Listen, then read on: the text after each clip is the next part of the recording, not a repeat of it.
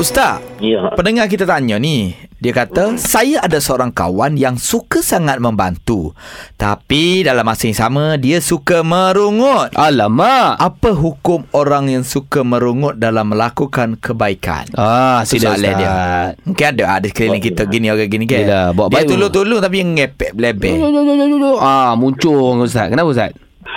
Baik, baik. Kita suka merungut ni a- apa apa konten rungutan tu. Hmm. Kalau merungut tu nyaloh ke macam kita nyaloh ke tak kedai ke hmm. kalau tak suka aku, sosial aku kan. Sedangkan dia memang kena, kena buat kerja tu. Yelah. Ha, jadi kalau kita, kita kerja dengan seorang company yang dia kena apa kita kena buat kerja lebih masa semua kan. Hmm. Ah ha, maka itu menghilangkan pahala. Ha, OT Oh. oh.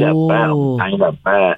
Tapi kita bimbang pahala tak dapat. Tak ikhlas lah Ustaz. Ha, ah. tak ikhlas. Lepas tu dia menghilangkan keikhlasan. Sebab ikhlas tu antara syarat untuk amal ibadat itu oleh Allah. Betul? Baik. Ikhlas niat.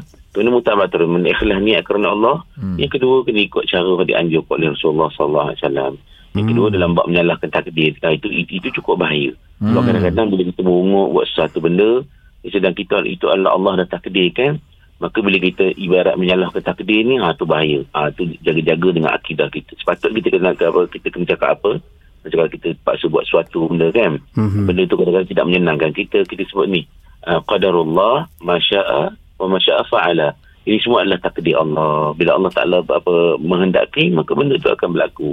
Hmm. Kita Okey. kena ubah hati kita. Baik, baik. Jelas Ustaz. Terima kasih Ustaz. Ya sama.